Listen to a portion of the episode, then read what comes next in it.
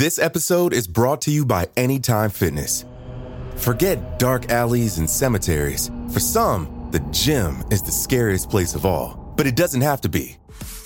With a personalized plan and expert coaching, Anytime Fitness can help make the gym less frightening. Get more for your gym membership than machines. Get personalized support anytime, anywhere. Visit AnytimeFitness.com to try it for free today. Terms, conditions, and restrictions apply. See website for details. There's a new class of blockbuster drugs.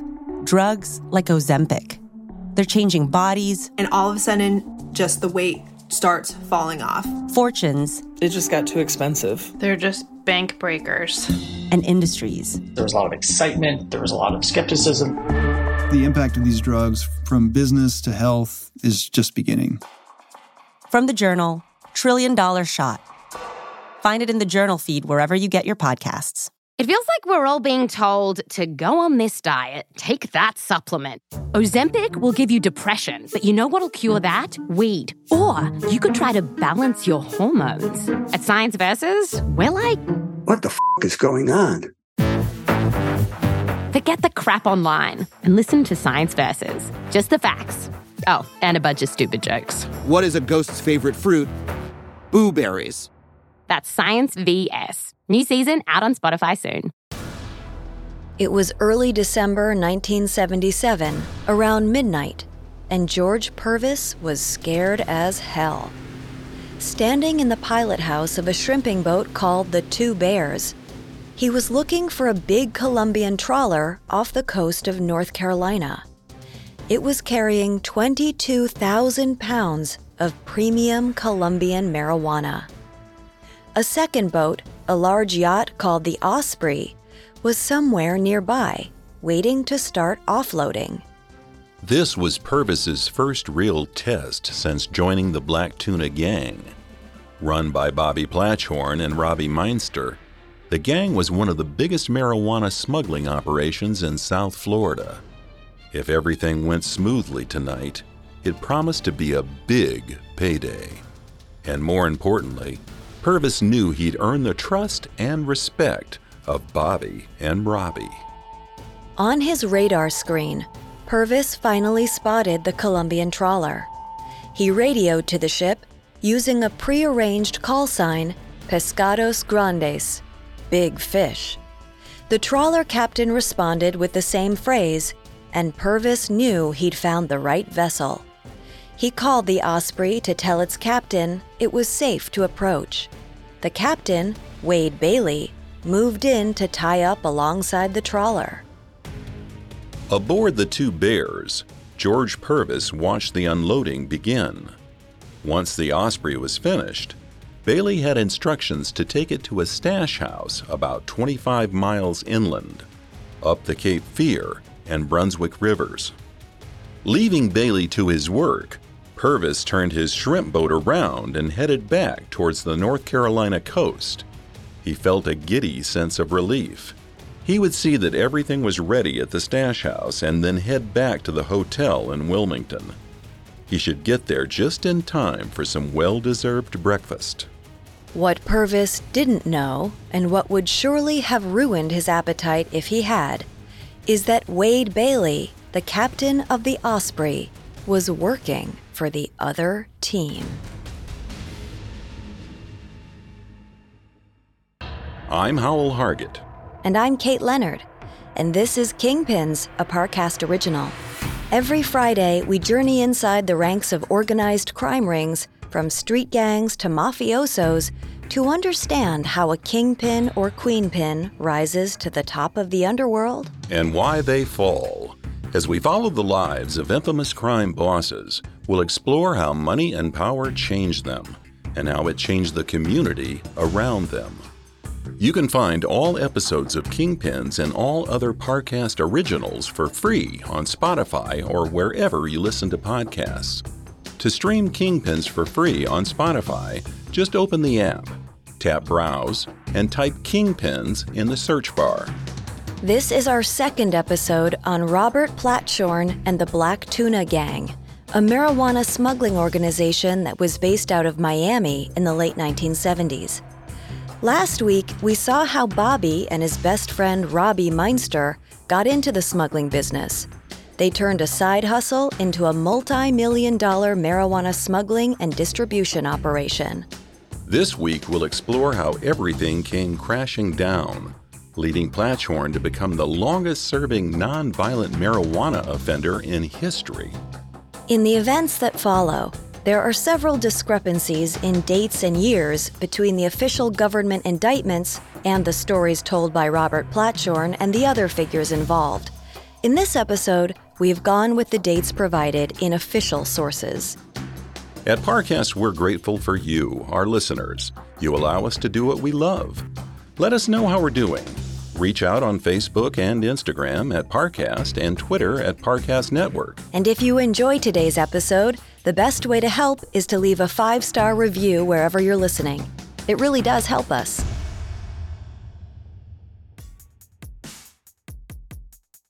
By the middle of 1977, the Black Tuna Gang was at the top of its game. They'd already earned millions since starting out moving small amounts of pot in Pennsylvania in 1974. Now they were among the biggest marijuana smugglers in the country, and by some accounts, the gang was bringing in as much as half a million dollars a week. They had a fleet of yachts and private planes at their disposal and they used vans with sophisticated radio equipment to eavesdrop on law enforcement. According to some reports, they had as many as 60 employees and associates, including boat crews, security men, and pilots. They also had a number of legitimate businesses, some of which they used as a front for laundering their drug money. Among them was a barbershop, a marina, and the South Florida auto auction, Bobby's used car dealership. At the top of the food chain, Bobby and Robbie lived like kings. Both had mansions in Miami, and their wives spent their weeks collecting jewelry, artwork, and antiques. They also both had a cocaine problem. Though they only dealt professionally in marijuana, they bought coke by the kilo for personal use. Spending as much as $50,000 a week on the drug, they used it to entertain friends and guests at lavish parties at their homes and aboard their yachts.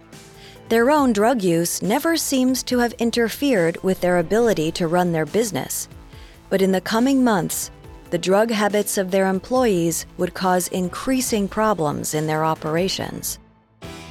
They'd been using an oceanfront presidential suite in the Fontainebleau Hotel on Miami Beach as their base of operations. It was a posh two story suite where they wined, dined, and supplied cocaine to their clientele at all hours of the day and night. But as their organization grew larger, they felt uncomfortably exposed in the Fontainebleau. So they bought a luxurious houseboat called the Beams Post Time and outfitted it for doing business and partying.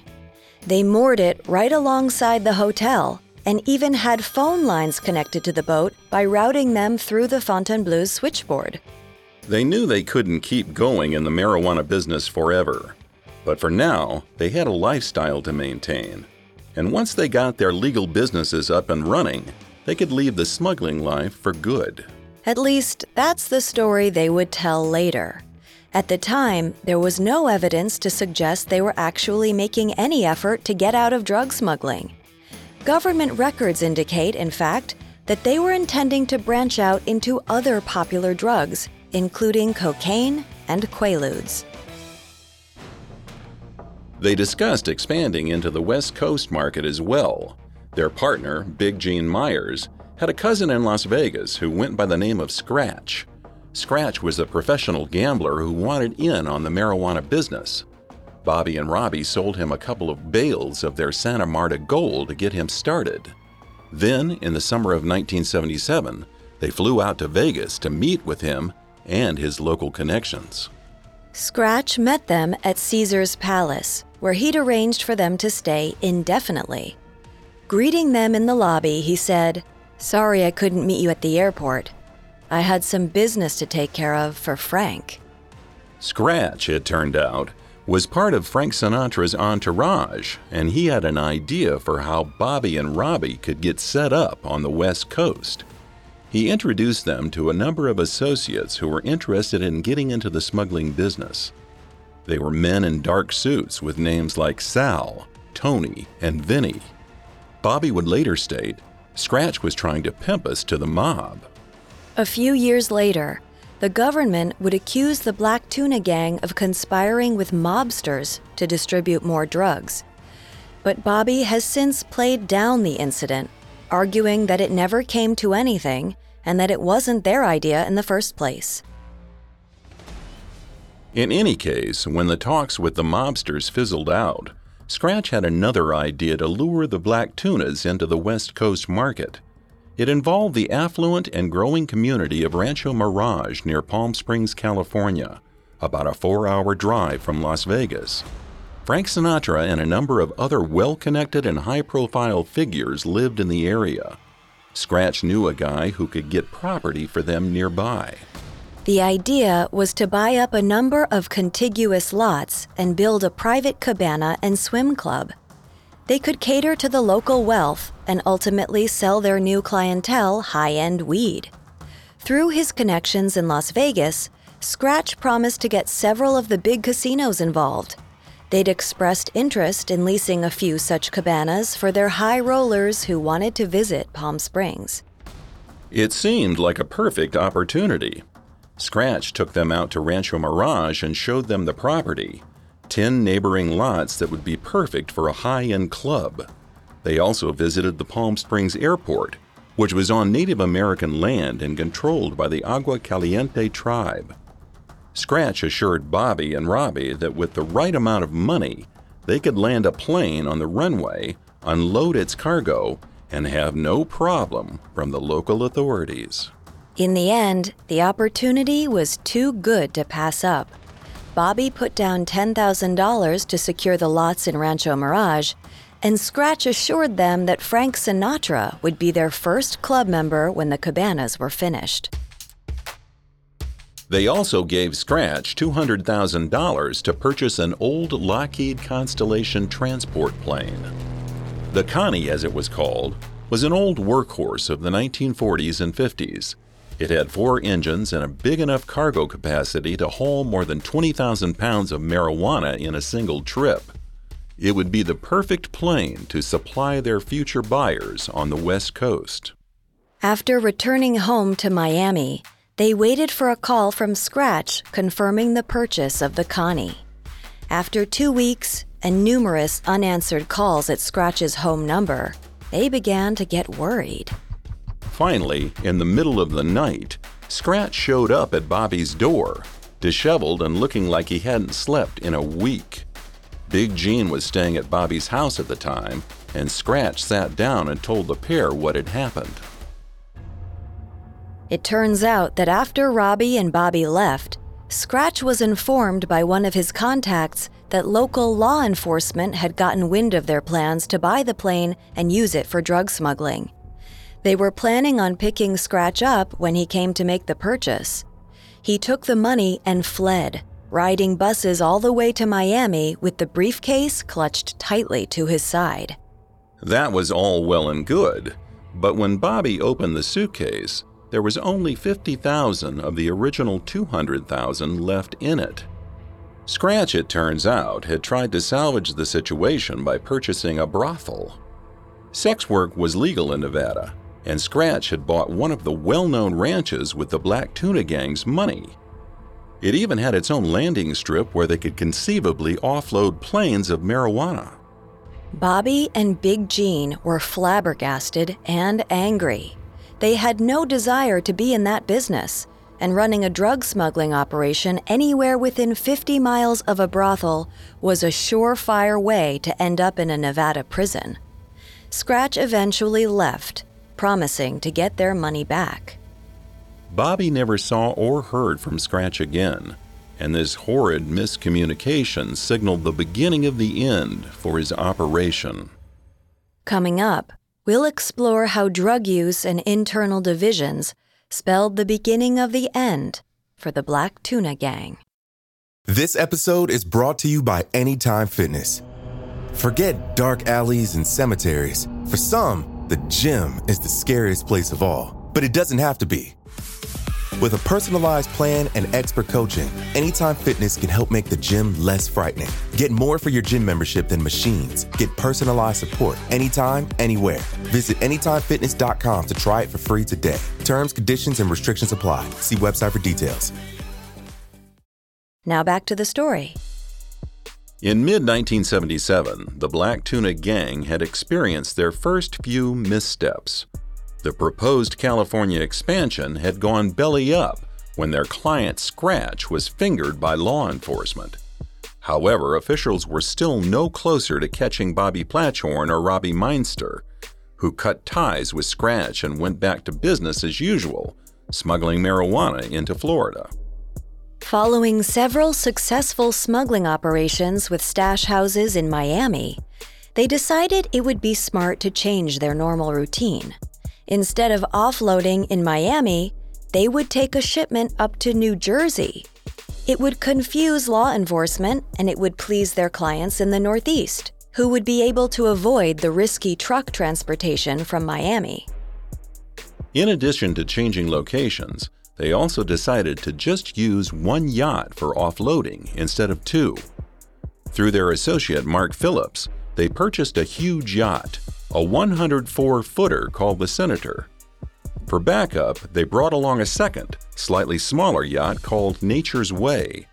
One of Robbie's friends in New Jersey offered to let them use his marina for offloading. The plan was a disaster almost from the start. When Bobby and Robbie arrived in New Jersey to inspect the marina, they discovered it was much too small to dock their huge yacht. The water was so shallow, the boats wouldn't even be able to enter the marina, much less dock there. With both yachts already heading for New Jersey, Bobby and Robbie had to find a new place quickly.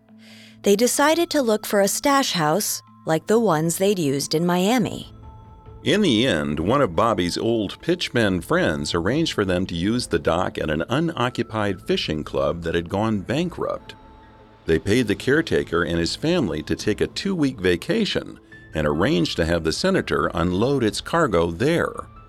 In order to rent the place, they told the realtor they were filming a movie about drug smugglers starring Robert Redford.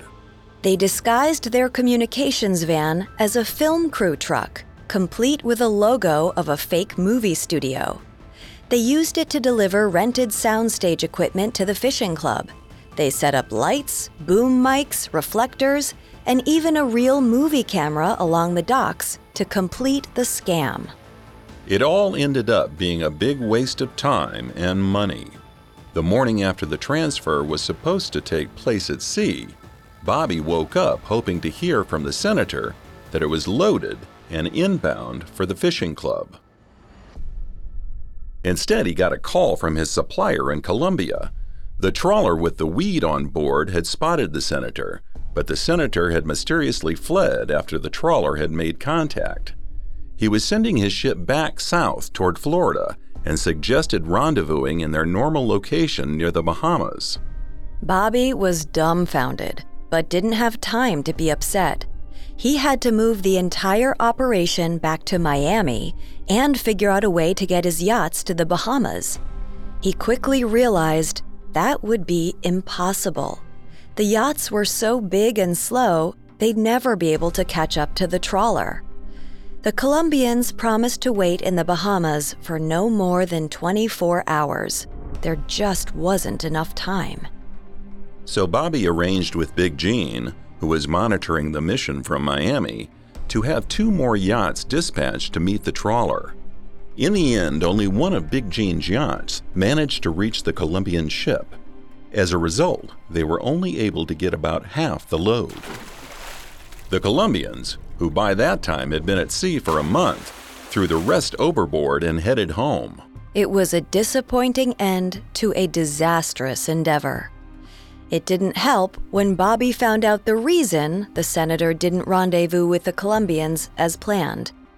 After the yacht returned safely to the marina in New Jersey, Bobby learned that the captain and crew, coked up and paranoid, had convinced themselves that the trawler was a disguised Coast Guard ship. After having spent a serious amount of time and money in both New Jersey and Miami, Bobby and Robbie ultimately made very little from the 16,000 pounds of weed they'd taken from the trawler. Both their buyers and the Colombians were upset. They knew they needed to save face as quickly as possible. So they contacted Mark Phillips again and bought another yacht, even bigger than the Senator. It was a 110 footer aptly named the Presidential. The Colombians agreed to send another load of 35,000 pounds to the Bahamas around Labor Day of 1977. Big Gene and several Black Tuna employees were monitoring the mission from the gang's high tech communications van in Fort Lauderdale. Word came down that the transfer went off without a hitch, but bad weather forecast for the presidential's trip back home troubled Bobby as he went to sleep that night. When the phone woke Bobby up before dawn, he felt a knot in his gut. His fear hadn't been misplaced. It was Big Gene on the phone telling him that he'd lost radio contact with the yacht and hadn't been able to reach them for an hour. But before losing touch, they told him they were taking on water and were trying to get their bilge pumps working. Bobby looked at his watch. He could go buy spare pumps, load them on a helicopter, and deliver them out to the yacht, assuming he could find it out on the ocean. But it was still three hours until any marine supply stores opened. He told Big Gene to keep trying to reach the boat. In the meantime, he started making phone calls to arrange a rescue mission. Robbie agreed to handle business at the auto auction, while Big Gene continued to monitor law enforcement channels from the communications van. If the boat was stranded somewhere, it was vital that they reach it before the Coast Guard. At 8 o'clock sharp, Bobby walked into Sears and purchased bilge pumps then delivered them out to the airport where an associate was arranging for a helicopter. Bobby would use his own plane to begin searching for the yacht himself. Throughout the afternoon, Bobby flew search patterns around the region where the yacht was supposed to have been, but he couldn't locate it. His anxiety and frustration continued to grow when Big Gene reported that he still couldn't raise the presidential on the radio. It was becoming apparent that the yacht had either sunk or was dead in the water somewhere. Rain and fog forced Bobby to call the search off and wait another day before starting out again. The only good news was that Big Gene reported all was normal on law enforcement channels. Neither the Coast Guard nor the Bahamian authorities seemed to know anything about a drug laden yacht.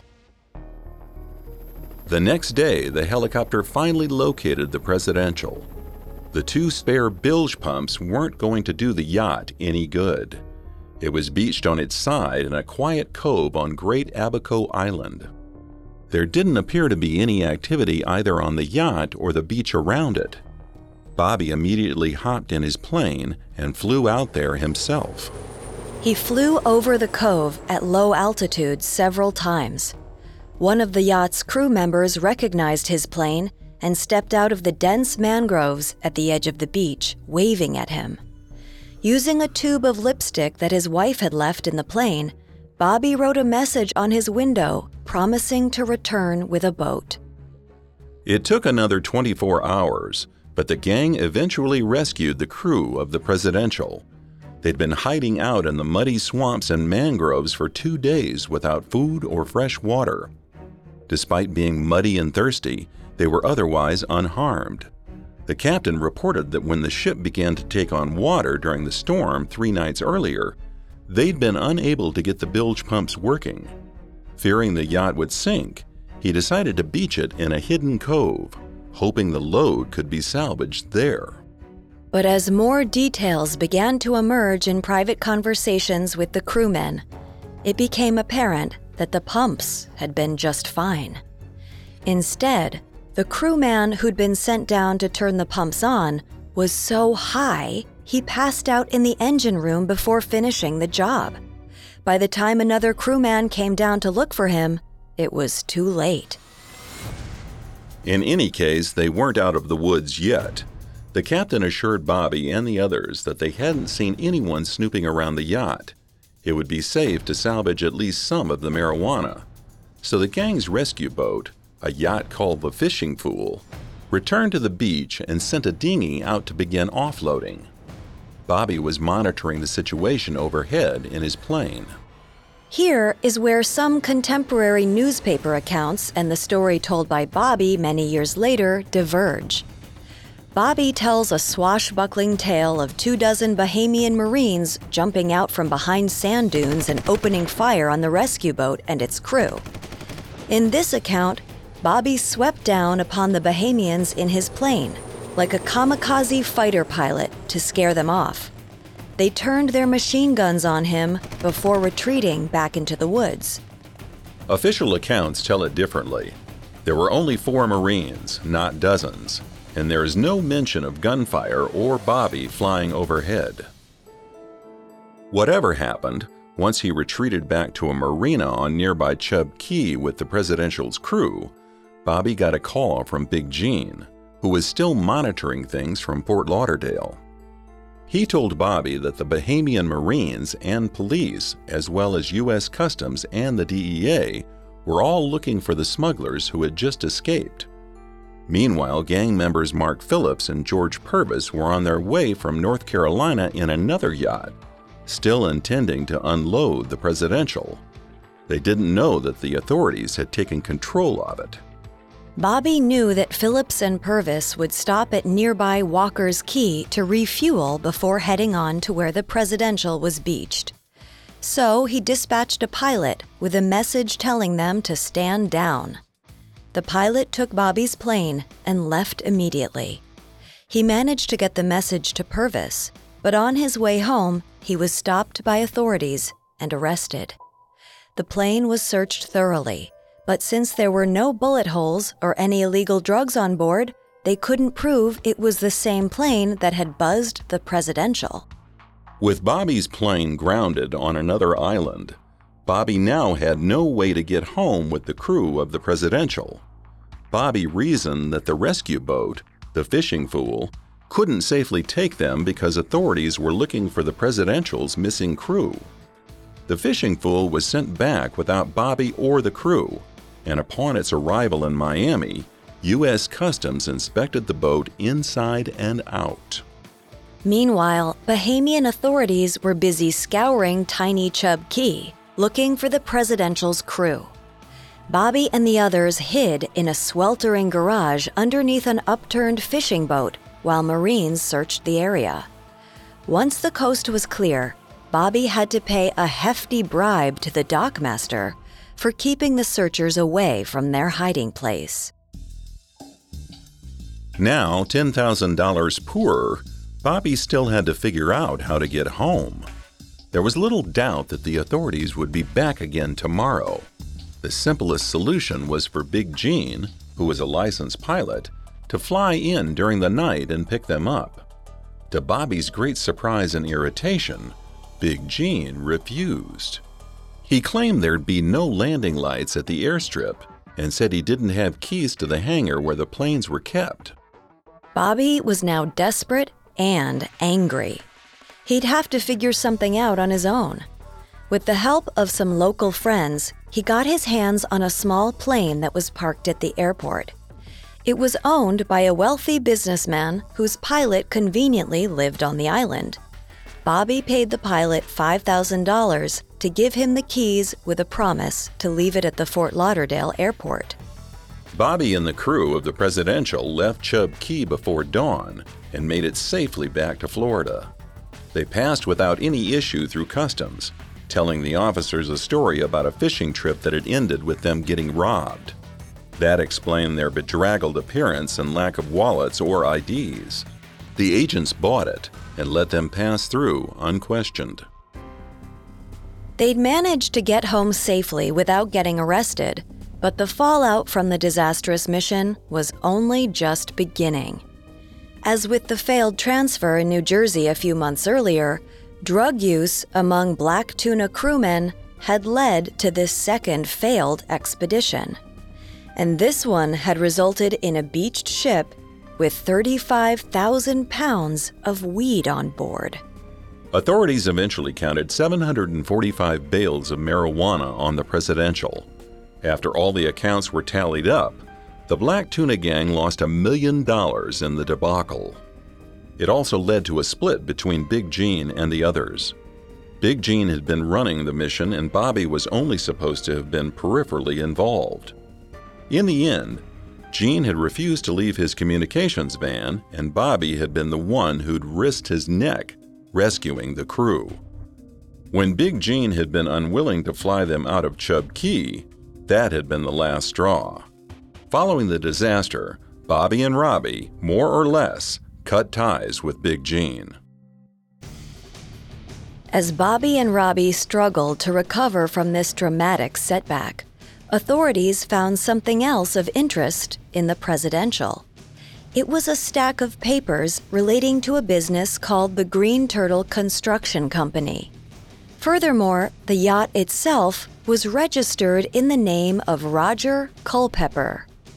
Authorities knew absolutely nothing about Green Turtle or Roger Culpepper, but luckily for them, someone from within the gang would soon be willing to tell them everything they wanted to know. His name was George Purvis. Coming up, we'll see how the government finally closed in on the Black Tuna Gang with help from informants and an investigation called Operation Banco. Now back to the story. In the fall of 1977, law enforcement was getting dangerously close to disrupting the Black Tuna Gang's operations. Bobby Platshorn and Robbie Meinster had lost an entire load of marijuana when their drug addled associates failed to make the shipment. The debacle with the presidential didn't sit well with Bobby and Robbie. They'd come way too close to being caught, and they were starting to have more failures than successes. It was time to get on the right side of the law before it was too late. They began to pass the torch on to other gang members, people like George Purvis. Bobby and Robbie still fronted money and offered assistance, but let others lead the operations.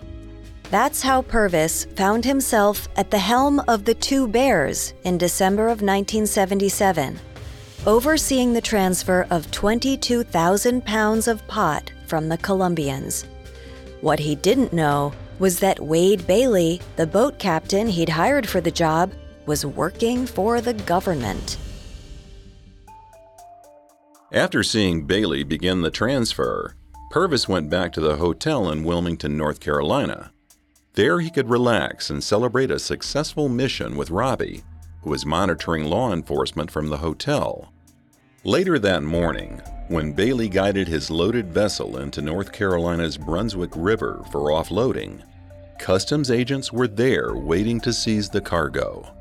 No high level members of the Black Tunas were there when the raid went down but one of their employees was there, waiting in a rental truck for a load of marijuana. He was arrested and soon began to give information to local authorities. When investigators found out that gang members were monitoring law enforcement from a hotel room in Wilmington, they immediately dispatched officers to the suite. When the officers got there, they found the room empty. Robbie, Purvis, and the others were long gone. Upon hearing about the raid, they'd immediately fled, buying plane tickets back to Florida. The failure of the North Carolina operation, coming on the heels of the disastrous presidential fiasco, convinced Bobby and Robbie that it was time to put an end to their smuggling work for good. There were already people in custody who could lead authorities to them. It was time to go on the straight and narrow. But either the lure of easy money or a sense of obligation to friends kept Bobby from severing ties completely. As 1978 rolled around, he was still working with George Purvis, helping him get established in the smuggling business. In January of 1978, Purvis was on a plane which was landing on the Colombian airstrip where Bobby had nearly been executed by a greedy military officer 18 months earlier. The plane had been modified illegally with extra fuel tanks so it could travel longer distances. While approaching the secluded landing strip, the pilot lost control of the plane. It crash landed in the jungle, losing both its wings and leaving a mile long trail of debris. Purvis and the pilots were okay, but any hope of returning with a load of marijuana was crushed. Yet another failure. Upon returning to the United States, Purvis learned he'd been indicted in North Carolina for the Osprey incident two months earlier.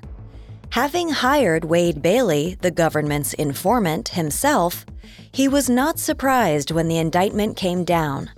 Deciding he wasn't cut out for smuggling, he went to North Carolina and turned himself in. While he was being held in North Carolina, DEA agents visited him in his jail cell.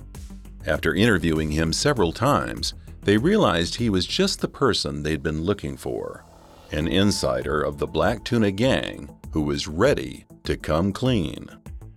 Purvis felt that he had gotten in over his head. Divorced and paying costly alimony payments every month, he'd originally been hoping for some adventure as well as a ready source of cash. He'd been bored working in his father's car dealership. But life as a smuggler wasn't all it was cracked up to be. He was ready to get out.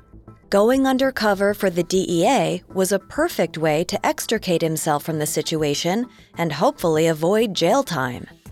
After agreeing to become an informant, Purvis posted bond and returned to Florida, where he went back to work with Bobby and Robbie at the auto auction. By this time, in early 1978, a joint operation between the DEA and the FBI had begun to close in on the Black Tuna Gang.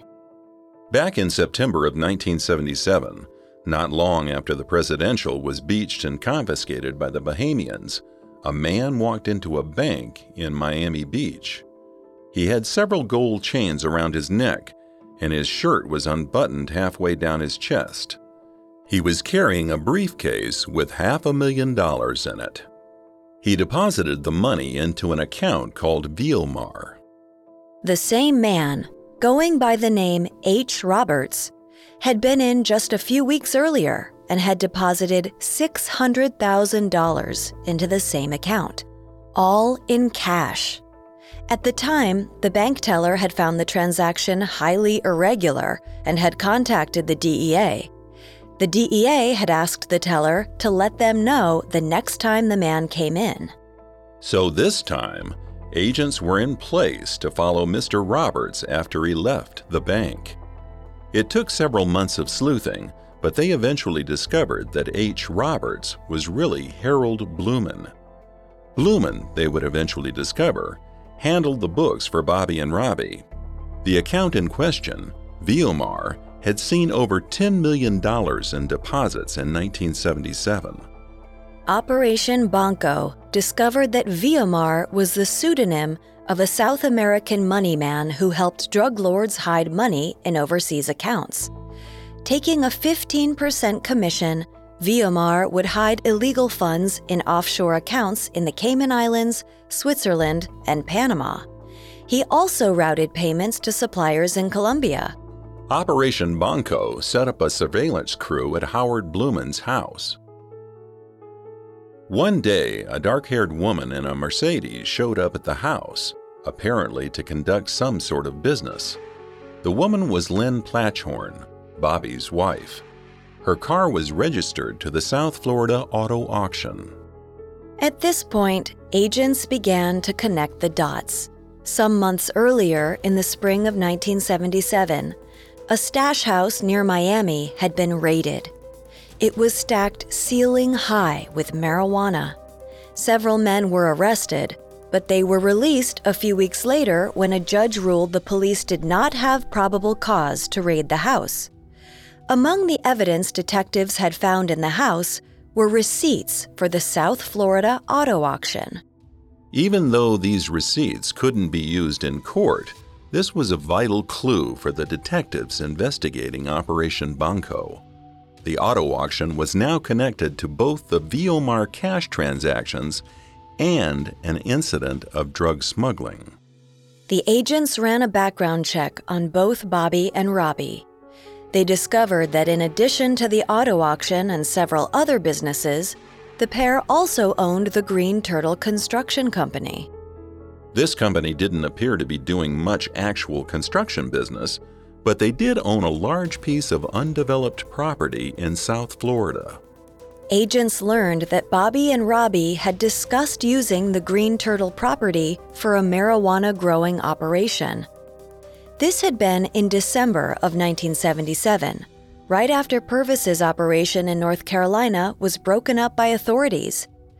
Bobby and Robbie had been brainstorming ideas for how to get out of the international smuggling business but remain in the marijuana game.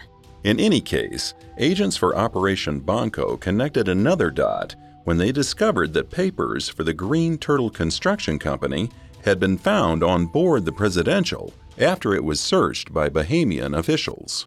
The evidence against the Black Tuna Gang was beginning to pile up when George Purvis agreed to become a DEA informant in February of 1978, he would help bring it all together.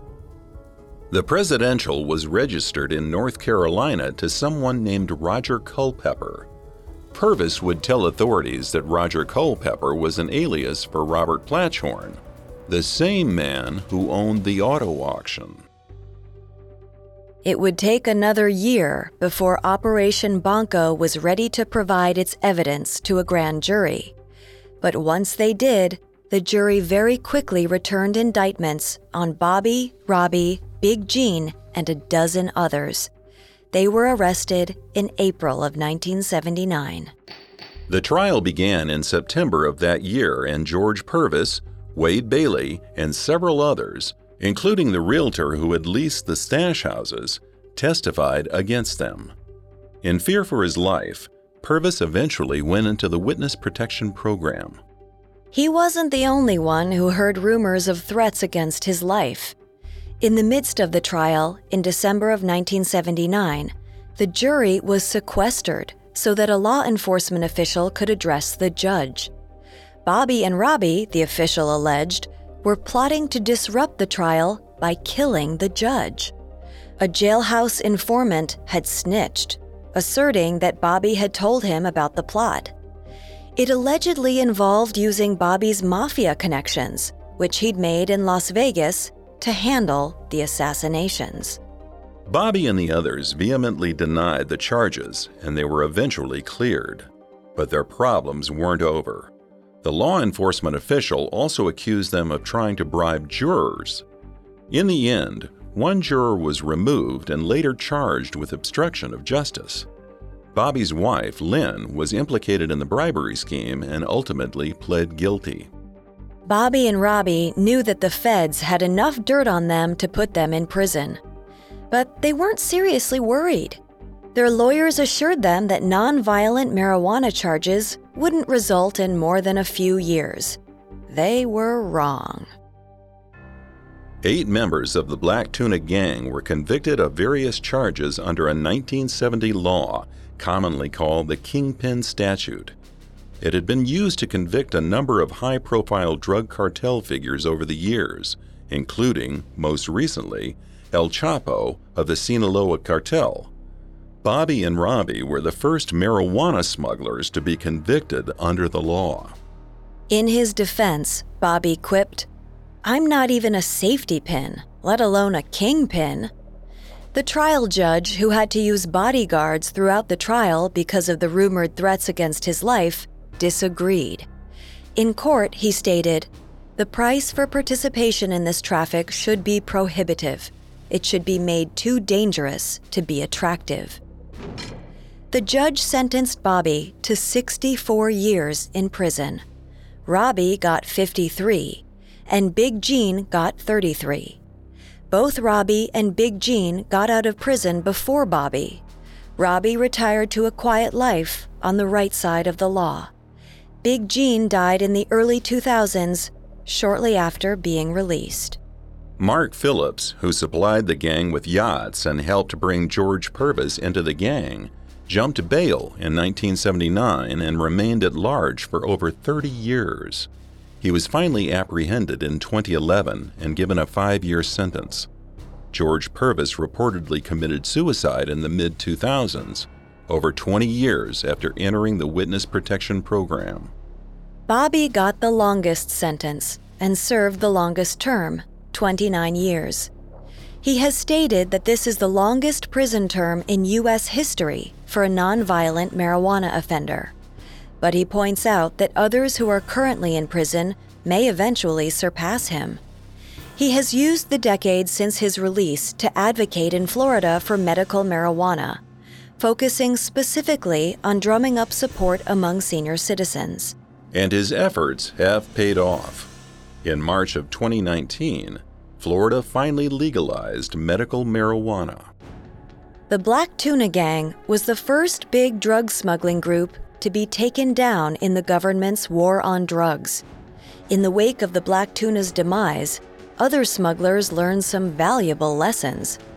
Why fill a boat full of pungent bales of marijuana when a backpack full of unscented cocaine is cheaper easier, and far more valuable.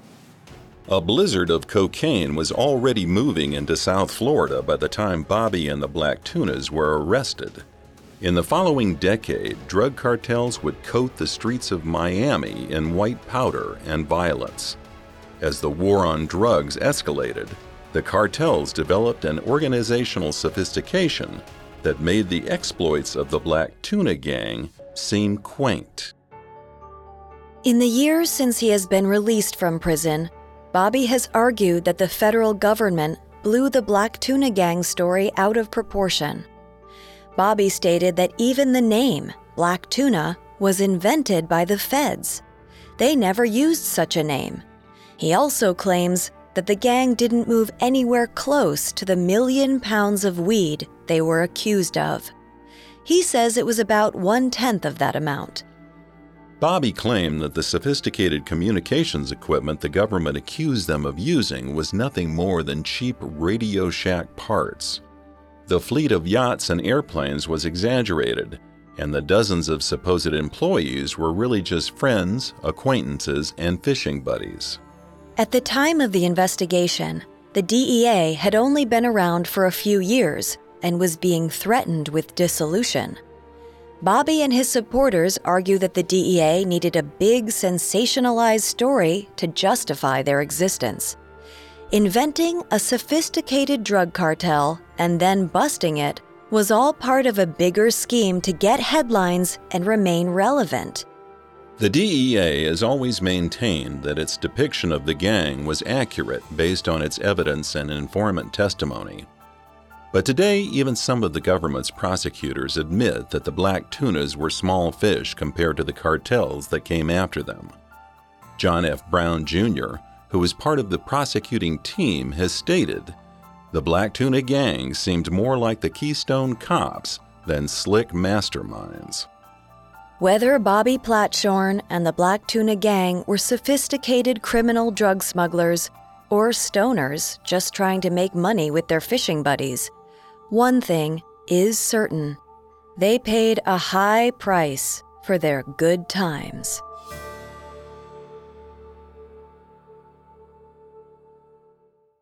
For more information on Robert Platshorn, amongst the many sources we used, we found his autobiography, Black Tuna Diaries, extremely helpful to our research.